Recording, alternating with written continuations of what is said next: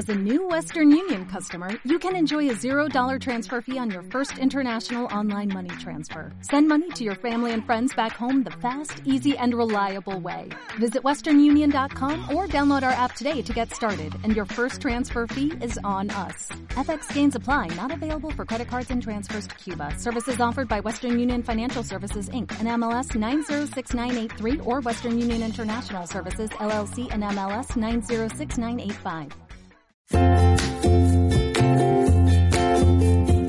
Hola, ¿qué tal? Soy Fran, Fran Izuzquiza, el autor de este cuaderno de podcasting. Esto es una pequeña cuña antes de empezar para darte la bienvenida si es la primera vez que lo escuchas y para darte las gracias si eres habitual. Y precisamente si eres habitual y te gusta este cuaderno de podcasting, permíteme que te recuerde que está disponible en formato libro, tanto en papel como libro electrónico. El título es El Gran Cuaderno de Podcasting, así bien pretencioso, y está editado por Kailas. En el Gran Cuaderno de Podcasting encontrarás todo lo que he ido aprendiendo y contando sobre este mundillo del podcast, pero en formato, bueno, tocable, que a la gente le gusta tomar notas, tachar, borronear, esto sí me interesa, lo subrayo, esto me pongo aquí una marquita, un post-it, bueno, lo que quieras. El Gran Cuaderno de Podcasting son casi trescientas páginas de información que tienes disponible en tu librería habitual, en tu gran superficie más cercana, en Amazon, tanto en papel como libro electrónico, y por supuesto en todos tus libros punto com y en la página de Kailas Editorial. Dicho todo esto, gracias por dedicarme tu tiempo y disfruta de esta página de Cuaderno de Podcasting. Cuaderno de Podcasting. Página dieciocho. ¿Qué inversión requiere hacer un buen podcast?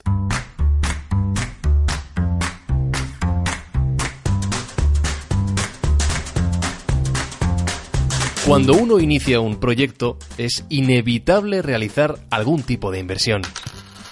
Una inversión que puede ser de muchos tipos y tamaños. Y en el podcasting hay muchos elementos en los que se puede gastar dinero.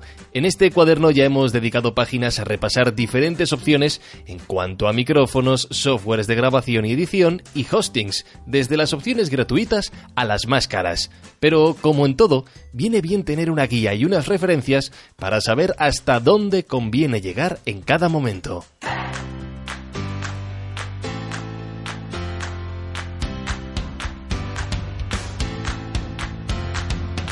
Así que lo mejor, como siempre en estos casos, es pedir consejo.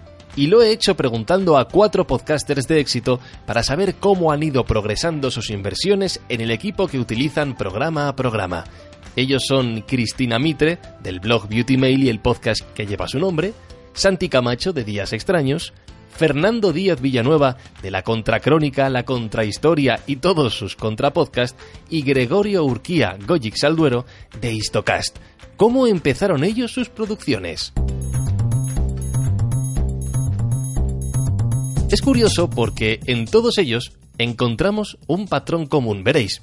Empezamos por Cristina. En términos de gastos en material, en mi caso, han sido pocos, porque solo invertí unos doscientos cincuenta euros en comprar por Amazon una grabadora digital, dos micros muy básicos y dos pies de micro plegables.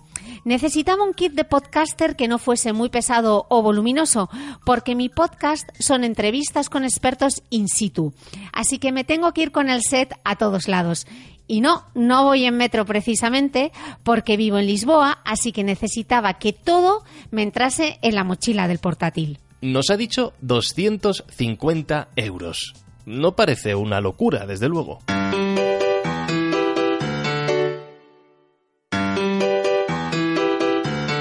Vamos a conocer el caso de Santi Camacho. El equipo con el que se graba Días Extraños es sumamente sencillo, económico y está, yo creo que, disponible en cualquier gran superficie. Es una mesa de mezclas Yamaha A G cero tres, un micrófono SURE y un MacBook, un MacBook con su programa, su software incluido, GarageBand. Nada más. Me salen doscientos euros entre mesa y micrófono. El portátil lo dejo aparte porque prácticamente sirve cualquier ordenador que tengamos en casa.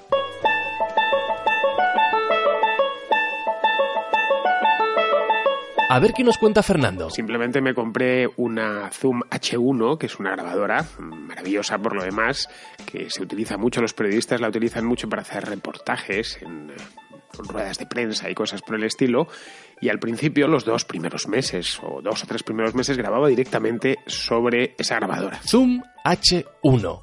He hecho una búsqueda rápida en internet y la he encontrado en varias páginas por noventa euros.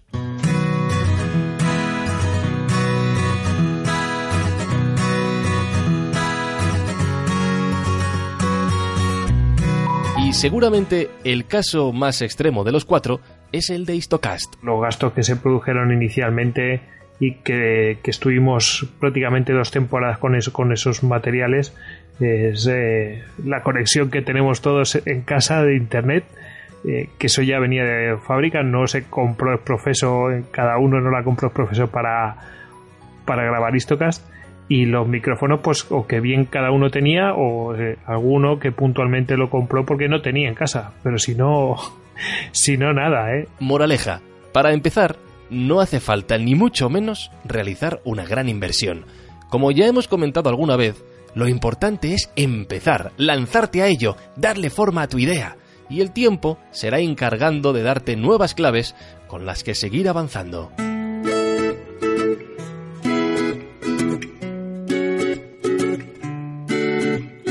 De hecho, a nuestros podcasters, el paso de los episodios y el aumento de su audiencia les llevó a pensar que tenían que mejorar sus equipos. Y compré un micrófono mucho mejor, en este caso un uh, Shure ese eme cincuenta y ocho, porque me lo recordaron, me lo, me lo recomendaron, perdón, en la radio, donde trabajaba en aquel entonces, me dijeron que era un gran micrófono, de hecho es el micrófono al que estoy hablando ahora mismo, y se, la, se, lo conecté a la, se lo conecté a la Zoom hache uno. Este año, además, he invertido en un nuevo micro que he comprado de segunda mano por unos cien euros. Y luego ya posteriormente, como un semestre después, compré una grabadora mejor, la Zoom hache seis, que estamos hablando ya de palabras mayores, una inversión mucho mayor, pues creo que me costó cuatrocientos euros, una cosa así. Eh, tenemos, cada uno tiene el micrófono que quiere, eh, lo hemos podido hacer así, eh, algunos prefieren headset, en ese caso tenemos eh, Sennheiser, en la, la mayor parte de los casos, Sennheiser pe ce ocho de u ese be, y, y luego mm, otra parte pues tienen eh,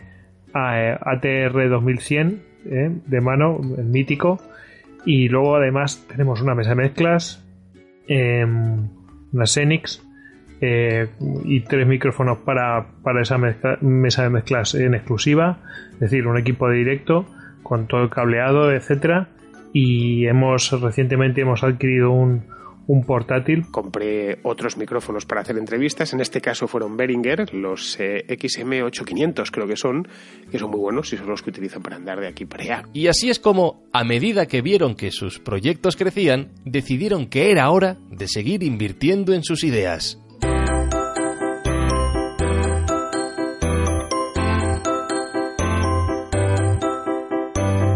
Dependiendo del contenido del podcast en cuestión, es posible que existan otras inversiones importantes relacionadas con la propia actividad. En el caso de Cristina Mitre, como nos ha dicho, ella vive en Portugal, pero sus contenidos están producidos en España. Eso implica que tiene que cuadrar su agenda para aprovechar sus viajes al máximo posible, porque los desplazamientos, por supuesto, son caros. Esto también me lo ha contado Alex Fidalgo del podcast Lo que tú digas. En su caso, la inversión en material fue pequeña, apenas la microfonía para grabar, pero dado que sus invitados están en diferentes ciudades, lo realmente costoso son los gastos en desplazamiento que requiere cada podcast.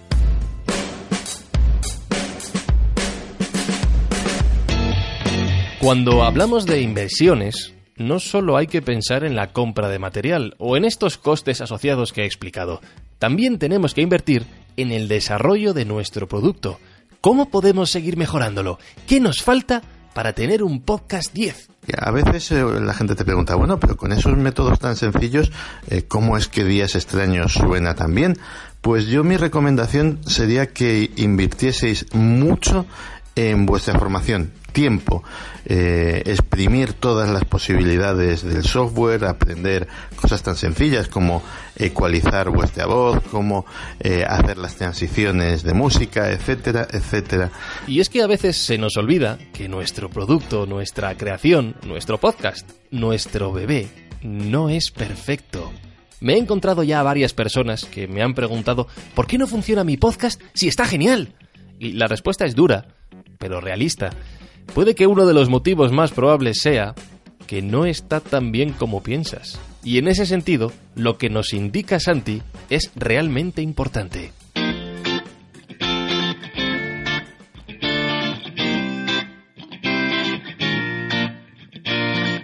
Producir un podcast es tan barato o tan caro como tú decidas, tan complicado o tan sencillo como tú quieras hacerlo, pero lo que está claro es que si quieres que sea tu trabajo, tu actividad profesional, lo que al final te pague las facturas, hay que dedicarle tiempo.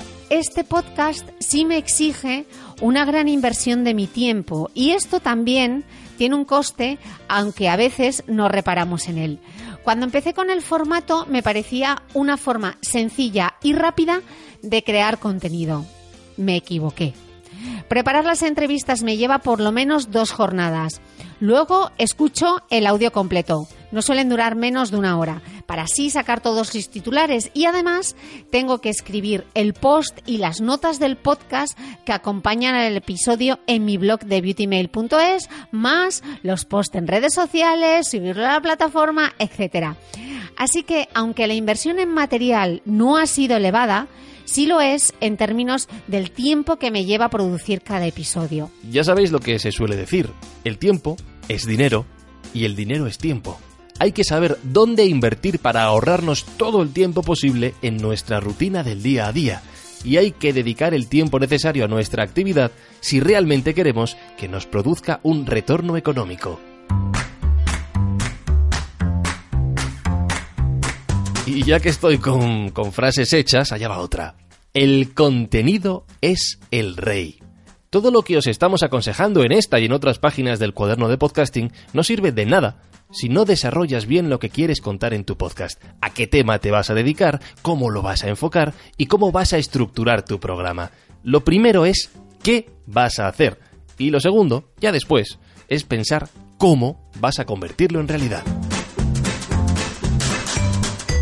Espero que los testimonios de Cristina, de Fernando, de Santi y de Goyo os hayan servido para tener claras las referencias y las prioridades a la hora de invertir en vuestros podcasts. Y ya sabéis que si tenéis alguna pregunta, alguna duda o alguna sugerencia, no tenéis más que escribirme por la vía que os resulte más cómoda. A través de Twitter me encontráis como arroba Izuzquiza. Y si preferís el correo electrónico, me tenéis disponible en hola arroba francisco izuzquiza punto com. Querido cuaderno de podcasting, hasta la próxima página.